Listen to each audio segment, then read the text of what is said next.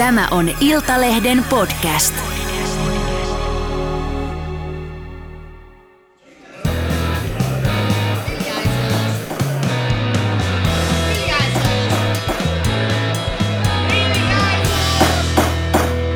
Politiikan puskaradio. Studiossa Juha Ristamäki. Ja Jari Hanska. Toisin kuin viime viikolla pyhästi lupasimme, niin tälläkin viikolla vielä piinaamme teitä yhdellä puskaradiojaksolla, koska on ollut valtaisa NATO-viikko ja tapahtunut muutakin mielenkiintoista. Vai mitä Jari?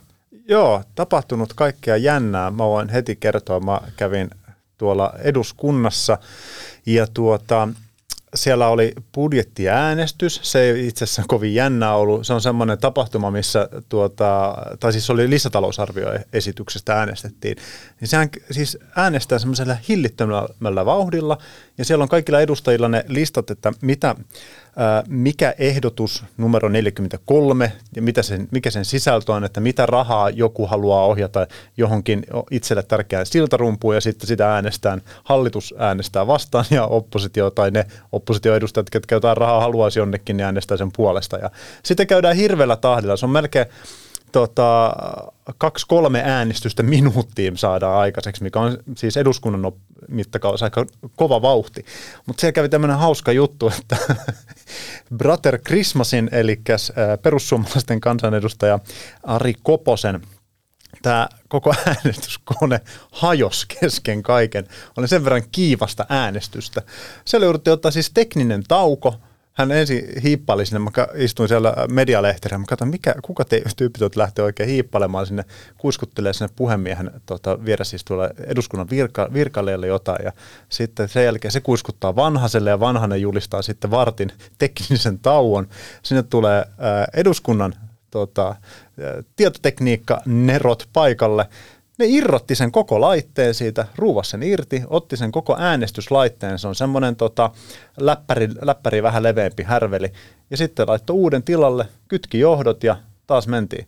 Mutta siellä on siis varalaitteet löytyy kaikille. Mä van, tota, puhemies Matti Vanhasta vähän jututin siinä kuppilassa ja kysyi, että, että onko tämä niin kovinkin tavanomasta, mutta ei hän muistanut kuin yksi tai kaksi kertaa koko siis tota, kauden uraltaan, että, että tämmöistä olisi tota, tapahtunut. Mutta niin ne kuule eduskunnankin laitteet ja tämä siis, hajoaa kesken kaiken. Ja tämä siis johtui, oliko niin, että kansanedustaja kollegat ystävällisesti muistuttivat kansanedustaja Koposelle, että tämä hänen koneensa kärvähtäminen johtui siitä, että hän on niin monta kertaa äänestänyt väärin. Kyllä, kyllä.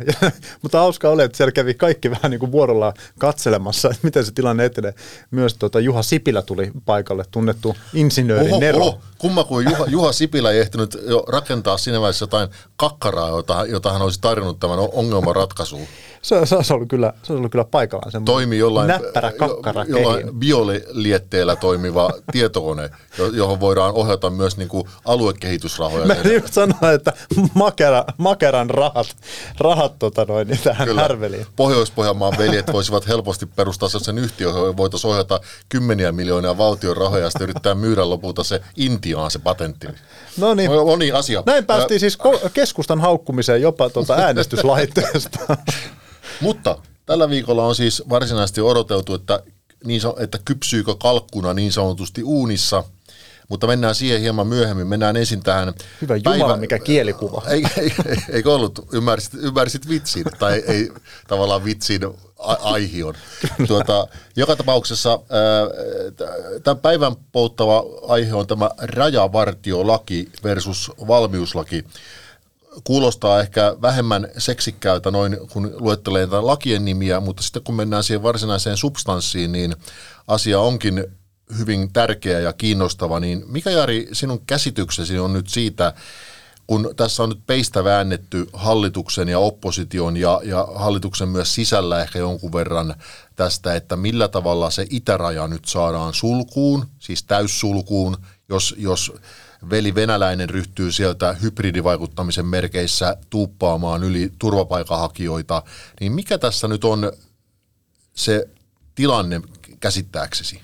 No siitä saatiin eilen, eli torstai-iltana myöhään joskus puoli kymmenen aikoihin taas tulla sopu sitten lopulta tuolla hallintovaliokunnassa, eli se on tullut siis hallituksen esitykseen sen jälkeen se on mennyt hallintovaliokunnan käsittelyyn, joka on pyytänyt sitten puolustusvaliokunnalta ja tuolta perustuslakivaliokunnalta omat lausunnot. Ja perustuslakivaliokuntahan teki semmoisen erikoisen lausunnon tuossa viime viikolla, tai se herätti ainakin jonkun verran keskustelua, kun sinne kirjattiin tämmöinen niin kuin, täytyy sanoa, että se oli, se oli poikkeuksellisen erikoinen ja sekava muotoilu, ottaen huomioon, että perustuslakivaliokunta pyrkii aika säntilliseen ja tarkkasanaiseen ilmaisuun, niin siellä puhuttiin tämmöisestä, että, että he katsoivat niin saamiensa lausuntojen pohjalta, että voitaisiin tehdä täyssulku jossakin tilanteessa. Ja tämä perustui mun käsittääkseni, kun mä niitä lausuntoja rupesin sitten käymään läpi, siinä meni jonkin verran aikaa,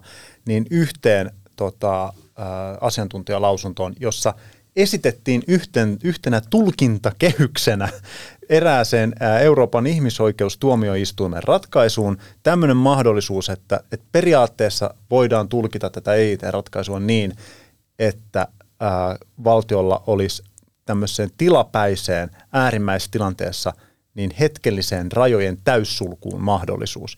Ja sitten se päätyi jotenkin sinne perustuslakivaliokunnan niin kuin kannaksi. No mutta tätä nyt ei enää sitten eilen, eilen löytyneessä sovussa tai siinä ratkaisussa, mikä... Mutta sen, mutta sen henkihän tietysti kulkee nyt läpi siellä. Se kulkee, se kulkee läpi ja on, on, on annettu niin kuin etenkin, kun tämähän on ollut siis oppositiolle sekä kokoomukselle että perussuomalaisille, ja ehkä perussuomalaiset on niin kuin voimakkaammin sitonut oman poliittisen uskottavuutensa kiinni siihen, että Suomessa pitää saada rajat säppiin, tai muuten me ei olla tässä mukana. Ja syy, miksi tässä ylipäätään nyt on se kysymys, että täytyy varmaan selventää vähän se taustaa, että, että miksi, miksi sillä on väliä, että eikö hallitus voi vaan päättää tätä asiaa. Mutta ongelma on se, että ei voi, koska tässä on kaksi lakia, mitkä kulkee rintarinnan. On valmiuslaki ja sitten on rajavartiolaki. Ja oppositio on kritisoinut sitä, että siellä valmiuslaissa ei ollut näitä välineitä rajojen sulkemiseen. No, sitten hallitus katsoo, että, että okei, että nämä säädetään siinä rajavartiolaissa. Ja valmiuslaki tulee kaikkia muitakin tärkeitä muutoksia, mutta perustuslakivaliokunta on katsonut, että se pitää tehdä niin sanotusti perustuslain säätämisjärjestyksessä. Eli ne lait voidaan muuttaa vain kahden kolmasosan enemmistöllä ja ne päätökset pitää tehdä kahden vaalikauden aikana. Kyllä, tai tällä vaalikaudella viisi kuudes osan Joo, eikö jos niin? lähdetään kiire- tehdään kiireellisessä säätämisjärjestyksessä. mutta eikö siihen pyritä? Joo, siihen pyritään. Ja, mutta kun valmiuslaki ja rajavartiolaki oli tota, naitettu yhteen, niin ne tarvii opposition tota noin, niin tuen sille, että päästään tähän. Opposition ei tarvitse äänestää kokonaisuudessaan näiden lakien puolesta, mutta niiden pitää hyväksyä, että nyt tämä on kiireellinen menettely. Eli tarvitaan 5 kuudesosan enemmistö eduskunnassa. Ja sen takia oppositiolla on ollut siis poikkeuksellisen vahva niin kuin vipuvarsi tässä niin kuin neuvotella siitä, että minkälaiset tota, lakipaketit näistä saadaan aikaa. Ja eilen sitten tämän niin kuin siis se kokous kesti 12 tuntia.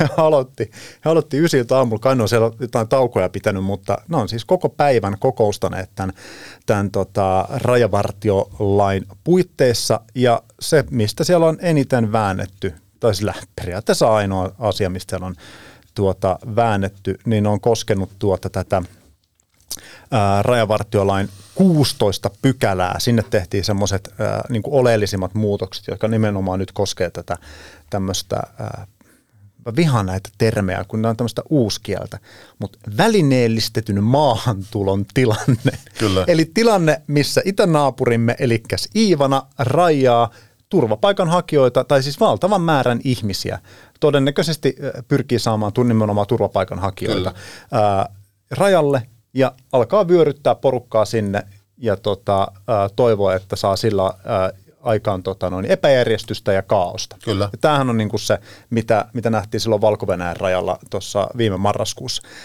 Ja tässä välihuomautuksena, että tässä tämän hybridin onnistumisen Venäjän näkökulmasta mm. kannalta on olennaista nimenomaan, että ne ihmiset ovat turvapaikanhakijoita. Siis Jep. esimerkiksi syyrialaisia, mm. joita sanotaan, että Venäjällä on aika paljon ja on ilmeisesti aika paljon virrannut lisääkin nyt Syyriasta, koska heistähän ei myöskään voi varsinaisesti kukaan niin kuin kovin kirkkain silmin sanoa, että etteivätkö he olisi ihmisiä, jotka pitäisi turvapaikkaprosessissa käydä läpi, koska Kyllä. he tulevat Syyriasta. Niin sen takia se on niin kuin vaikea tilanne, oli, oli, oli raja kiinni tai ei. Kyllä, ja sitten kun sulla on tarpeeksi sitä porukkaa, niin silloin sen jo- joukon käsitteleminen alkaa muuttua paljon hankalammaksi, kun sieltä ei tulekaan niin kuin yksi perhe siihen rajalle ja tota, sit käydään, käydään se läpi, vaan kun sinne alkaa tulla hirvittävä määrä porukkaa, niin sa, se, siinä saadaan siis prosessit niin sanotusti sekaisin, tai, pyr, tai pyritään lietsomaan se ää, väkijoukko ää, ylittämään raja laittomasti. Kyllä, juuri näin. No, mutta t- tähän sitten, äh, tuota, tässä hal- oppositio on siis kritisoinut sitä, että tämä ei ole löytynyt siis, hallituksen esityksessä ei ole niin kuin ollut välineitä tämän tota, asian tota, noin, torjumiseen, ja sen takia sitten tuota, siellä on veivattu tästä mietinnön 16 pykälästä. Niin pari, pari tämmöistä uutta momenttia on sinne hierottu, ja ne siis sisältää tämän, että, että voidaan, mä nyt ehkä joudun lukemaan tästä tilanteet, että missä voidaan niin kuin, tuota, tuota, tuota, voidaan sulkea näitä ää, valtakunnan ää, rajanylityspaikkoja. Ja siis ää, kyse on siitä, että voidaan keskittää se turvapaikan hakeminen yhteen pisteeseen. Kyllä, ja, Ja tässä tapauksessa kyse on tietysti siitä, että se piste ei olisi itärajalla, vaan Joo, jossain joo että se ei ole niin kuin vaalimaan, vaalimaan rajalla, vaan se, mitä esimerkiksi kokoomus, ö, kokoomus on korostanut ja perussuomalaiset, että hei, että tuota, se pitäisi olla tuolla Helsinki-Vantaa lentokentällä. Niin tuota, tämmönen, jos, jos tapahtuu tällainen lyhyessä ajassa tapahtuva poikkeuksellisen suuri maahantulijoiden määrä tai tiedosta tai perustellusta epäilystä, että maahantulo on vieraan valtion tai muun toimijan vaikutuksesta, vaikutuksesta tapahtuva, eli just tämmöinen masinointi. Mutta tota, äh, periaatteessa nyt koko ajan me ollaan puhuttu siis ensinnäkin siitä, että, että, äh, että tämä tehdään nimenomaan tämän Venäjän hybridi äh, tota, varalta, mutta kyllähän tässä on se, että tämä mahdollistaa siis, koska tässä, on, tässä lukee, että lyhyessä ajassa tapahtuvasta poikkeuksellisen suuresta maahantulijoiden määrästä, mutta sillä siis sen pitää siis luoda, aiheuttaa vakava yleiselle järjestykselle ää, tuota, mm, Yle, hetkinen, se, joo, eli, eli sen tota, rajan sulkeminen pitää olla välttämätöntä vakavan yleiselle järjestykselle, kansalliselle turvallisuudelle tai ter, kansanterveydelle aiheutuvan uhan torjumiseksi. Ja tota, sen lisäksi sen pitää siis olla tota, ma, kyseessä olla suuri maahantulijoiden määrä tai sitten se tota, noin, niin masinointi. Mm. Mutta tota, tätä, tätä siellä sitten on veivattu ja kysymys on ollut tavallaan, perussuomalaiset on korostanut sitä, että, että niin kuin turvapaikanhakuoikeus pitää pystyä niin kuin keskeyttämään. Että sitä ei niin kuin saa, saa antaa. Ja kyllähän eilen, eilen kun mä katsoin tuossa ulostuleen, niin esiintyivät tuota lennokkaasti voittajina tässä, tässä tilanteessa. Perussuomalaiset laittoi tämmöisen tuota, twiitin, missä oli hieno semmoinen vaaka. Siinä oli kuva vaasta ja sitten sen toisessa punnuksessa oli joku tämmöinen unelmakupla ja toisessa oli sitten perussuomalainen semmoinen niin kuin, nämä, nämä niin kuin punnukset ja sitten siinä oli PS luki siinä punnuksessa. Sitten se lukee, että tämä saatiin maaliin isänmaan parhaaksi perussuomalaisella sisulla. Kovan väännön jälkeen saadaan laki, jolla turvapaikkahakemusten vastaanottamisen voi itärajalla keskeyttää. Se pitää itse ihan paikkansa. Siis itärajalla ne pystyy sen keskeyttämään, mutta siis, että, että tarkoitus on, että sitä, että sitä turvapaikan hakemista ei voida siis kokonaisuudessaan pysäyttää. Kyllä. Puhutaan tästä vielä. Tähän haluaisin sanoa, että tavallaan niin kuin poliittisesti perussuomalaiset huomasi varhaisessa vaiheessa, mm. että tämä on poliittisesti hyvä, hyvä nyt tilanne veivata tätä ikään kuin heidän, heidän tätä niin kuin ajatustaan siitä, että rajat pitää pitää tiukasti kiinni, muutenkin viedä sitä ikään kuin eteenpäin. No hallitushan ei ole kyllä tehnyt itse, itse asiassa tätä kovinkaan vaikeaksi heille, mm. koska tässä on ollut myös ongelmana se, että kun hallitukselta on tätä koko ajan matkan varrella tivattu, että miten se itäraja saadaan kiinni tämmöisessä tilanteessa, niin hallitus on ikään kuin hoiperellen sanonut, että no kyllä se sitten saadaan kiinni. Mutta miten? No saadaan kiinni. Hallitus ei ole tavallaan niin kuin nyt ennen tätä, nythän myös esimerkiksi SDP ja muu ovat olleet tässä nyt niin kuin esiintyneet myös voittajina ja myös Kyllä. kepulaiset, Jep. että nyt, on, nyt pystytään itäraja laittamaan kiinni. Mutta tähän mennessähän nyt hallituskaan ei oikein ole pystynyt selkeästi ilmaisemaan itseään, että miten se raja laitetaan kiinni. Ja sen takia tässä on syntynyt ikään kuin tämmöinen valtava politikoinnin mahdollisuus synnyttää niin kuin epäluuloa siitä, että sitä ei pystytä laittamaan kiinni. Mm, kyllä. Että, tuota, että kyllä tässä niin kuin hallitus on niin kuin siinä mielessä kaivannut itselleen semmoista poliittista kuoppaa tämän asian käsittelyssä. Joo, kyllä ne on tehnyt helpoksen, se, niin kuin sanoit, niin helpoksen tota, kritisoinnin ja tota, et ja että nimenomaan toi on ollut se kohta, mitä siellä on se 12 tuntia sitten jumpattu, että, että no voidaanko me nyt sulkea ja missä tilanteessa voidaan. Ja tässä oli siis se, että ne asiantuntijat, jotka siellä kävi kuultavina, niin nehän on ollut erimielisiä myös siitä, että, että jos oikeasti keskitetään se turvapaikanhaku nyt yhteen pisteeseen, vaikka Helsinki-Vantaan lentokentälle, niin tarkoittaako se sitä, että ihmisillä on tosiasiallisesti – ää, tota, mahdollisuus hakea turvapaikkaa. No sehän, tarkoittaa, on, no, aivan, sehän tarkoittaa, että tosiasiallisesti ei ole, niin, mutta, mutta tosiasiallisesti myös, niin kuin olin, olin eilen kommenteista huomaavina, niin on myös säätys siitä, että myöskään niin kuin ikään kuin sen turvapaikkahakemuksen tai turvapaikkahakijan vastaanottajamaan ei ole mitään velvollisuutta järjestää sitä kuljetusta sinne pisteelle, missä sen turvapaikkahakemuksen voi jättää.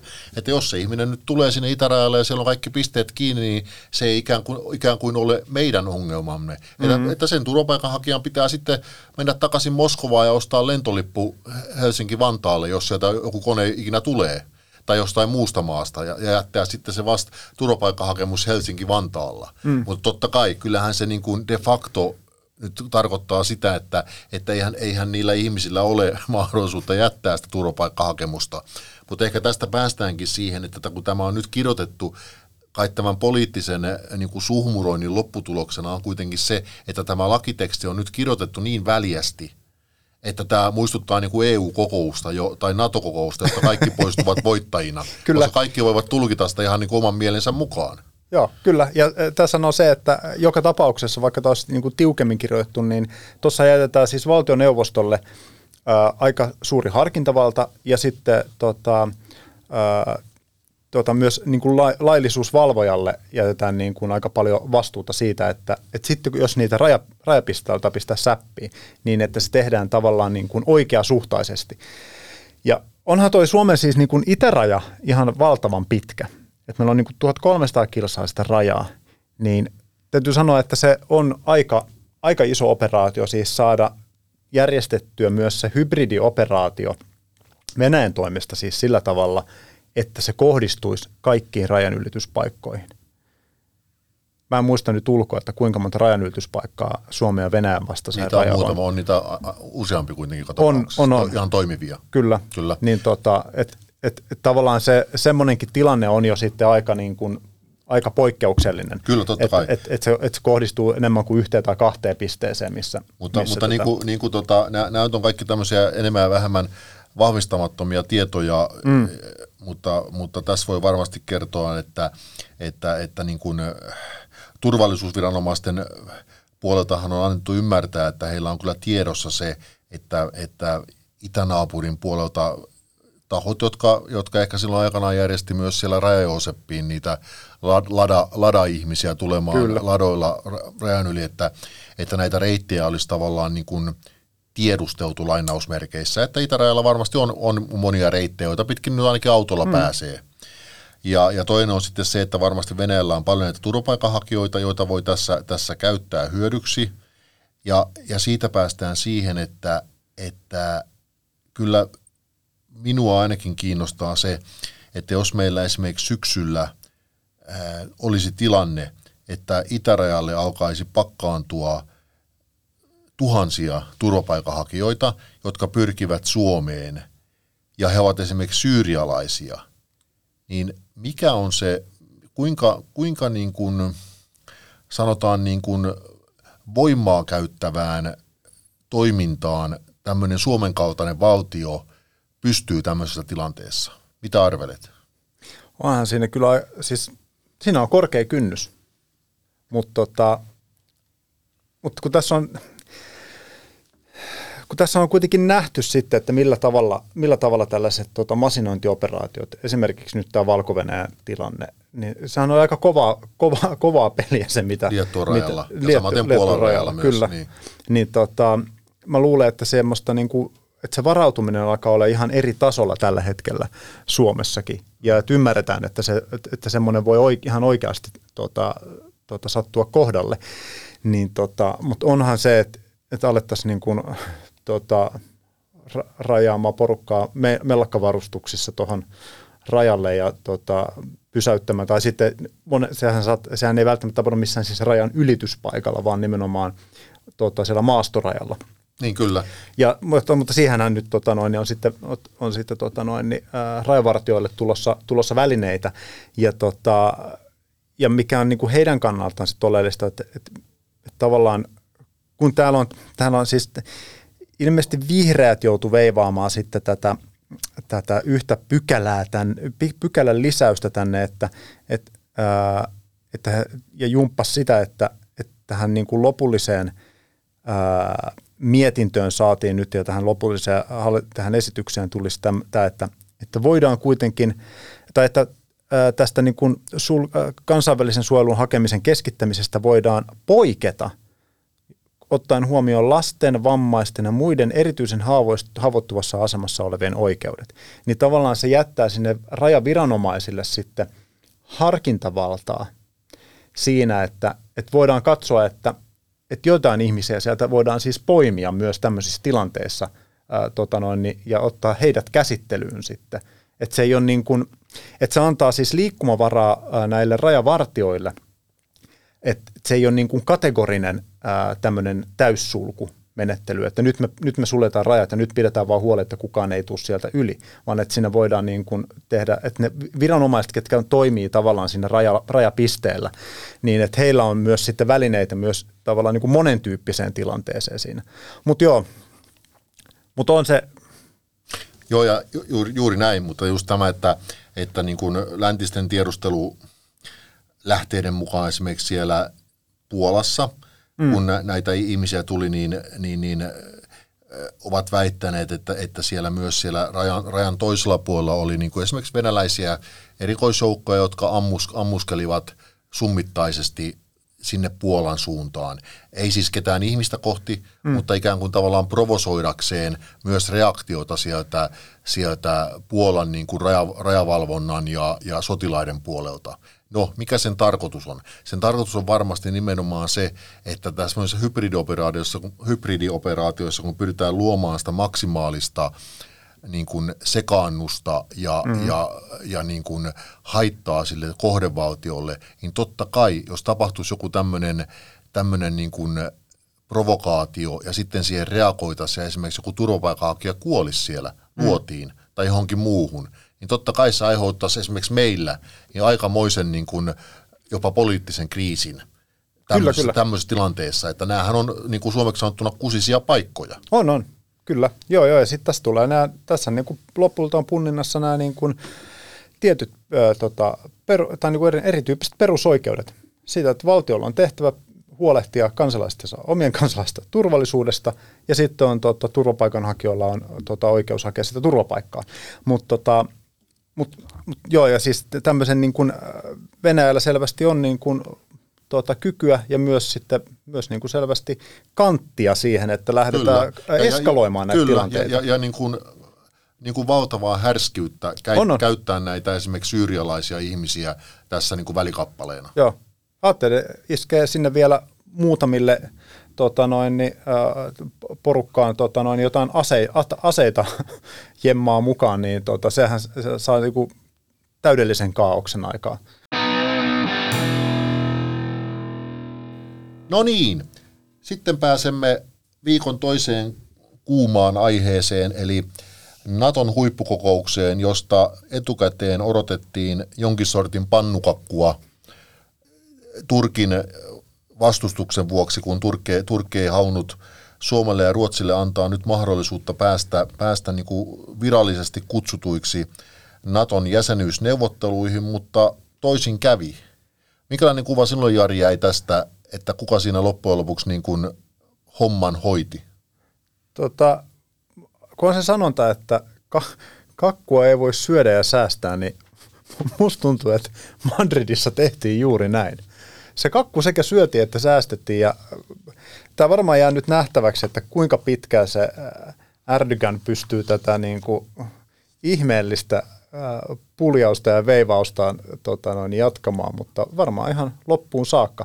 Tota, ö, ehkä se oli hy, ihan hyvä muistutus siitä, tämä siis koko, koko tai tähän mennessä tapahtunut tästä tota, NATO-saagasta, että tota, ei se, ei se tota noin, elo siinä ihanassa ja auvoisessa NATO-yhteisössä välttämättä ihan niin, kuin, niin lupsakkaa ja mukavaa ja tämmöistä arvoyhteisön, niin kuin, tämmöistä niin. jaettua arvoyhteisöhenkeä ole, että tota, jotenkin jotenkin NATO, ää, naurun NATO. ja säälin sekaisin tunteen seurasi, niin kun Stoltenberg selittää siellä et, ensin, että et, tota, joo, kyllä tämä meni ihan helvetin hienosti tämä homma, että tämä nimenomaan tämä, että että nyt on tämä memorandum allekirjoitettu, niin tämä osoittaa, että me ollaan semmoinen, semmoinen tota noin, niin liitto tämä NATO, että me sovitaan nämä asiat neuvottelemalla. Sitten yksi toimittaja kysyy sieltä, että siis mitä, väitätkö sä, että tämä on niin antaa hyvän kuvan tästä – tota, että miten Natossa asiat hoidetaan, että tässä on tehty ihan hillitön niin kuin iltalypsyä näin niin kuin vapaasti tulkiten tätä toimittajan kysymystä. No eihän sinne mennyt kuin 24 tuntia ja Erdogan oli sitten taas vaatimassa tota, Kyllä. porukkaa luovutettavaksi. Että, Kyllä, että, NATO, NATO on niin sanottu arvoyhteisö plus Turkki.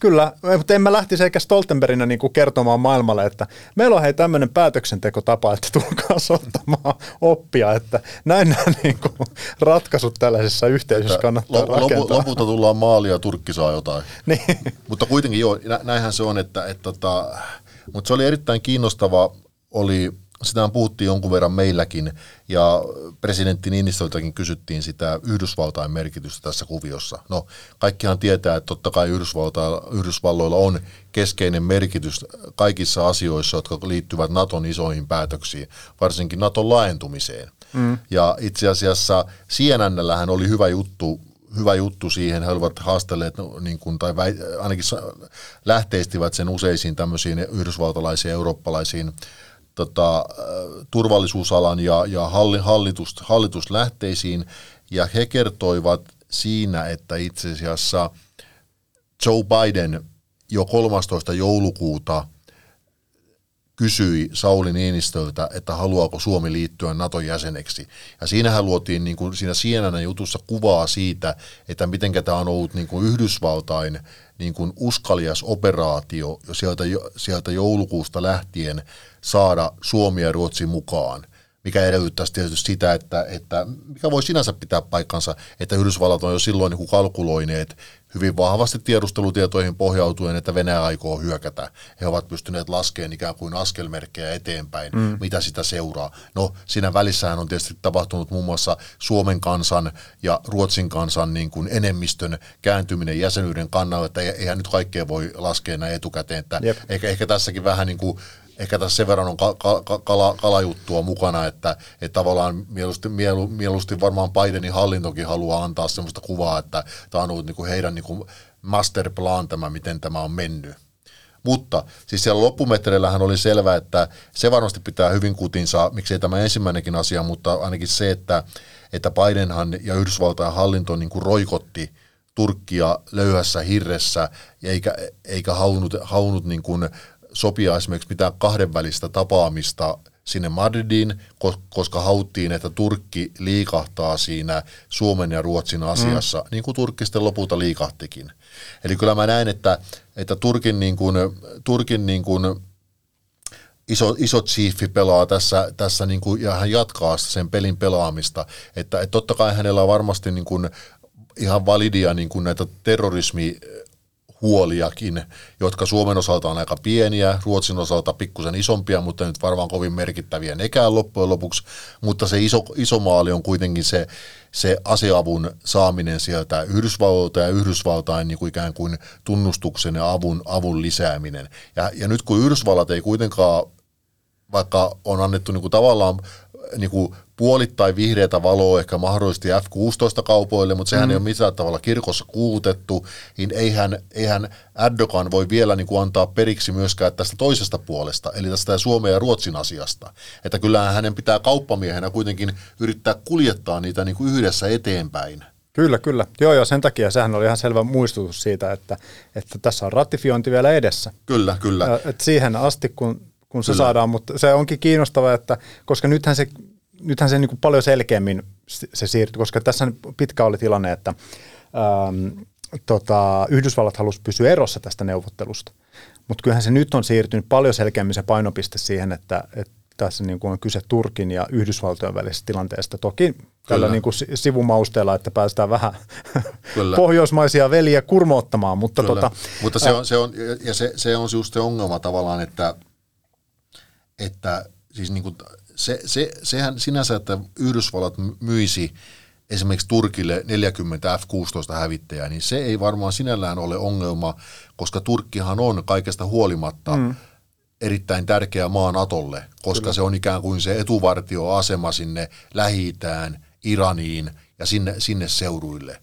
Mutta se, että meneekö semmoinen kauppa millä tavalla läpi Yhdysvalloissa, jossa on hyvin vahva lobby myös sitä vastaan, että Turkki, joka rikkoo ihmisoikeuksia ja tekee sitä ja tätä sillä rintamalla, niin ei ole kelvollinen saamaan lisää aseita. Plus sitten se, että he ostivat vielä, tai että Turkki osti vielä näitä venäläisiä SS-ohjuksia, ja, ja, ja, ja sen takia se F-35-ohjelma Turkin kanssa meni jäihin. Kyllä. Niin eihän, eihän ole millään tavalla kirkos kuutettu, että Yhdysvaltain kongressi hyväksyisi tämmöisen kaupan. Jep, ja t- sehän on vähän samantyyppinen se syy, minkä takia äh, Suomikaan ei voinut mennä lupaamaan, että totta kai me myydään teille kaikki mahdolliset aseet, vaan että todettiin, että että kun käsitellään asekauppoja, niin olette normaalissa prosessissa. Sehän oli siis se lopputulema siinä memorandumissa, että todetaan, että ei ole mitään myyntikieltoa, mutta kyllä. että käsitellään aivan tavanomaisella menettelyllä. Ja siinä yksi, yksi kysymys on kyllä se, että mikä se yh, ihmisoikeustilanne on ja mihin ja ketä vastaan niitä aseita mahdollisesti käytetään.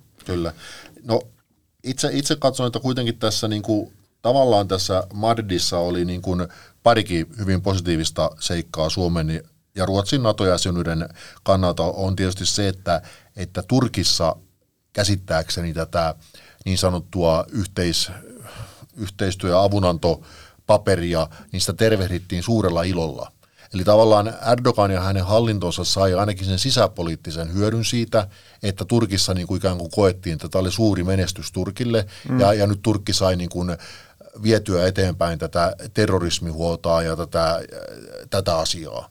No toinen asia on sitten se, että kun Turkki nyt kuitenkin suostui laittamaan tämän, tämän niin kuin sekoilun päätteeksi nimensä siihen paperiin, jolla Suomi ja Ruotsi kutsuttiin näihin liittymisneuvotteluihin, niin kyllähän se juna on nyt sen verran pitkällä jo, että jos Turkki rupeaa vielä niin kuin ratifiointivaiheessa tätä kaatamaan, niin kyllähän se on sitten niin kuin Naton kannalta on. erittäin, erittäin ja Yhdysvaltain kannalta erittäin ongelmallinen asia, että on kyllä vaikea nähdä, että, että se niin kuin oikeasti menisi niin pitkälle. Joo, sa, joo, joo on, on samaa mieltä, mutta on tuossa niin kuin, mun mielestä ehkä jäänyt pikkasen niin kuin vähälle vielä, okei tämä on aika tuore juttu vielä, mutta jäänyt vähän, vähälle tota noin, niin sen pohtiminen, että mitä, se niin kuin, mitä nämä kaikki yhteistyökuviot Turkin kanssa tämmöisissä niin kuin terrorismin torjunnan ja moniviranomaisyhteistyö, siis siellähän puhutaan tämän tyyppisestä. Mm, että, että meillä on tämmöinen yhteiselin ja sitten siellä siinä on ihan selkeästi siitä tekstistä näkee, että Suomi, Suomen tai Ruotsin tai molempien toiveesta siinä on kirjoittu, että, että tämä on sitten avoin, avoin kaikille muillekin, siis ilmeisesti NATO-jäsenille. Kyllä. Mutta meillä on, meillä on, me ollaan siis Hän ollaan siis suomeksi sanottuna perustettu joku Saamerin yhteistyö eli Turkin kanssa pohtimaan terrorismin torjuntaa. Niin onhan toi semmoista niin kuin, on tossa niin kuin semmoista pientä nöyryyttämisen makua, että – että me, ollaan niinku, me oikeasti ollaan tota noin, niin niin kuin ihmisoikeuksia polkevan valtion tota, viranomaista. Sitten se on Suomen sisäministeriöstä ja ulkoministeriöstä, ehkä Suposta joku kaveri, ja sitten se tulee Kyllä. tota, Turkin voimaministeriön ukkelit, niin sitten pidetään tämmöinen mukava, mukava palaveri siitä, että no mitäs, mitäs nämä kurdit ja Kyllä. mitäs muita tota, ongelmia. Tämä on hyvä pointti, ja tavallaan niin kuin noin, äh, isommassa kuvassa itsekin on tätä mietiskellyt, että kyllähän tässä aika nopealla aikavälillä me, meidät, siis Suomi, mm. tempaistiin mukaan niin kuin aika isoon kansainväliseen peliin tämän Venäjän hyökkäyksen seurauksena. Toki ollaan oltu EU-ssa mukana ja kaikissa kansainvälisissä organisaatioissa, mutta nyt kun tämä, tämä niin kuin puolustuspuoli ja tämä turvapuoli tulee vielä näin vahvasti mukaan, niin kyllähän tässä niin kuin jonkinlainen niin kuin henkinen totuttautuminen on myös siihen, ei pelkästään siihen, että silloin on Turkki mukana, mutta mm. ylipäätänsä, että, että ei, nyt me ollaan niin kuin, kun maailmassa, maailmassa tulee konflikteja, niin, niin jos ne jollakin tavalla NATO koskettaa, niin ei me voida enää vetäytyä tänne Pohjolan perukoille olla vaan hissukseen. Että silloin pitää pystyä ottamaan kantaa. Toki täytyy samaan aikaan muistaa, että olemmehan me olleet jo NATO-operaatioissa mukana, niin kuin Bosniassa ja Afganistanissa esimerkiksi, kyllä, kyllä. että sillä tavalla ei ole merkitystä. Mutta kyllähän jatkossa sitten, kun ollaan NATO-jäseniä, niin kyllähän se niin kuin vaatimustaso nousee siinä mielessä, että sitten ei olla pelkästään enää kriisihallinnassa mukana, vaan sitten voidaan olla ihan niin kuin esimerkiksi lentokoneella tai muilla niin kuin ihan, ihan niin kuin oikeassa sotatoimissa mukana. Kyllä. Ja kyllähän tässä niin kuin tämä henkinen, henkinenkin niin kuin, äh, niin kuin tilanne tai siis asema jotenkin pitää muljauttaa. On, ja, si, ja si, se on ehkä jäänyt vähän niin kuin taustalle, tämän, koska tässä on ollut niin paljon tämmöistä niin kuin proseduaalista säätämistä tämän koko homman kanssa. Että toi puoli on, on tota noin, niin jäänyt vähän pois keskusteluista. Mutta mä mietin sitä, että, että kun Turkki pelaa noin kovaa peliä, niin kuinka paljon niillä jää, on niin kuin, tai laskeeko ne ollenkaan sitä, että minkä verran heillä on semmoista muissa NATO-maissa enää mitään goodwillia jäljellä, koska tuommoinenhan nimenomaan rapauttaa sitä. Että, se, että jos tulee tilanne, että Turkki tarvitsisi vähän jeesiä. En mä nyt tarkoita, että puhutaan niin kuin viidennen artiklan tota, ää, tyyppisen niin lauka, laukaisevasta tilanteesta, että pitäisi niin kuin sotilastoimiin ryhtyä, mutta jos tulee joku muu tämmöinen niin kuin hässäkkä, missä tarvii tukea, niin ei, se, niin, ei ne niin kuin ainakaan ole ostanut semmoista niin kuin hyvää mieltä tota, muilta kumppaneilta. Joo, se on kyllä totta, ja että ehkä, ehkä tämä on niin kuin se just se ongelma, että tämmöinen niin kuin hyvin autoritääriseksi muuttuneen valtion autoritäärinen johtaja, niin hän ei välttämättä ajattele, ajattele sitä, sitä niin kuin maan etua niin kuin kovin pitkällä, pitkälle aikavälille eteenpäin, vaan esimerkiksi tässä tapauksessa varmaan Erdogan ajattelee niin kuin seuraavia vaaleja, koska hän on, hänellä on niin kuin uhka, että hän ne häviää, niin hänen nyt on pelattava tämä peli. Okei, Turkki on tietysti, niin kuin, tämän he, tämähän ei missään tapauksessa ensimmäinen lypsykierros. Turkkihan on niin kuin periaatteessa lypsänyt monella muullakin laajentumiskerralla ja mm. erilais, erilaisia asioita NATOlta, että se on ollut ehkä heidän tavan, tapansa käydä sitä kauppaa, mutta onhan, se, onhan tuo ihan totta, totta, mitä sanoit, että vaikka tietysti tuommoisessa kansainvälisessä politiikassa ei kannattaisi olla liian, liian niin kuin idealisti ja pitäisi pystyä niin kuin käsittelemään asiat asioina, mutta eihän tuo nyt niin kuin varsinaisesti niin kuin lisää halukkuutta lähteä niin kuin auttamaan turkkilaisia pienessä raha, rajakahakassa sitten jossakin, jossakin siellä heidän rajoillansa. Jep, ja, mutta täytyy ehkä tähän vielä loppu todeta, että, että mihin, että Turkillahan on paljon hampaankolossa suhteessa länteen ihan siis sen tuota, kuuden vuoden takaisten tapahtumien takia silloin heinäkuussa 2016, kun Turkissa oli tämä vallankaappausyritys, oli se sitten tota, ihan todellinen yritys tai sitten Erdoganin tota, itse masinoima, mutta joka tapauksessa niin sinnehän oli se tilanne, että länsi pysyi aivan vaiti, kun Kyllä. näytti siltä, että valta on vaihtumassa siellä. Niin mä luulen, että se on ollut ehkä semmoinen koetinkivi tuota Erdoganille, että missä niin kuin näki, että ketkä on kavereita, niitä oli aika vähän siinä Kyllä. vaiheessa. Ja, ja, ja, ja sanon itsekin vielä lopuksi, että, että jos nyt katsotaan Turkin näkökulmasta tai Erdoganin näkökulmasta, niin pitäähän sekin to, totuuden nimissä sanoa, että, että onhan heilläkin hankala paikka, koska kyllähän, kyllähän he ovat sen radikaali-islamismin ja, ja, ja niin kuin sen sijaintinsa puolesta niin kuin aika, aika hankalassa paikassa ja alituiseen on niin kuin konfliktin uhka kuitenkin leijuu ilmassa ja terrorismin uhka. Että niin kuin ei, ei, eihän niin kuin heilläkään niin kuin ihan niin kuin mitkään kissanpäivät siellä ole. Ja sitten seuraa viikon vitsi. Mikä on turkkilainen parodiaversio Top Gunista? Erdogan.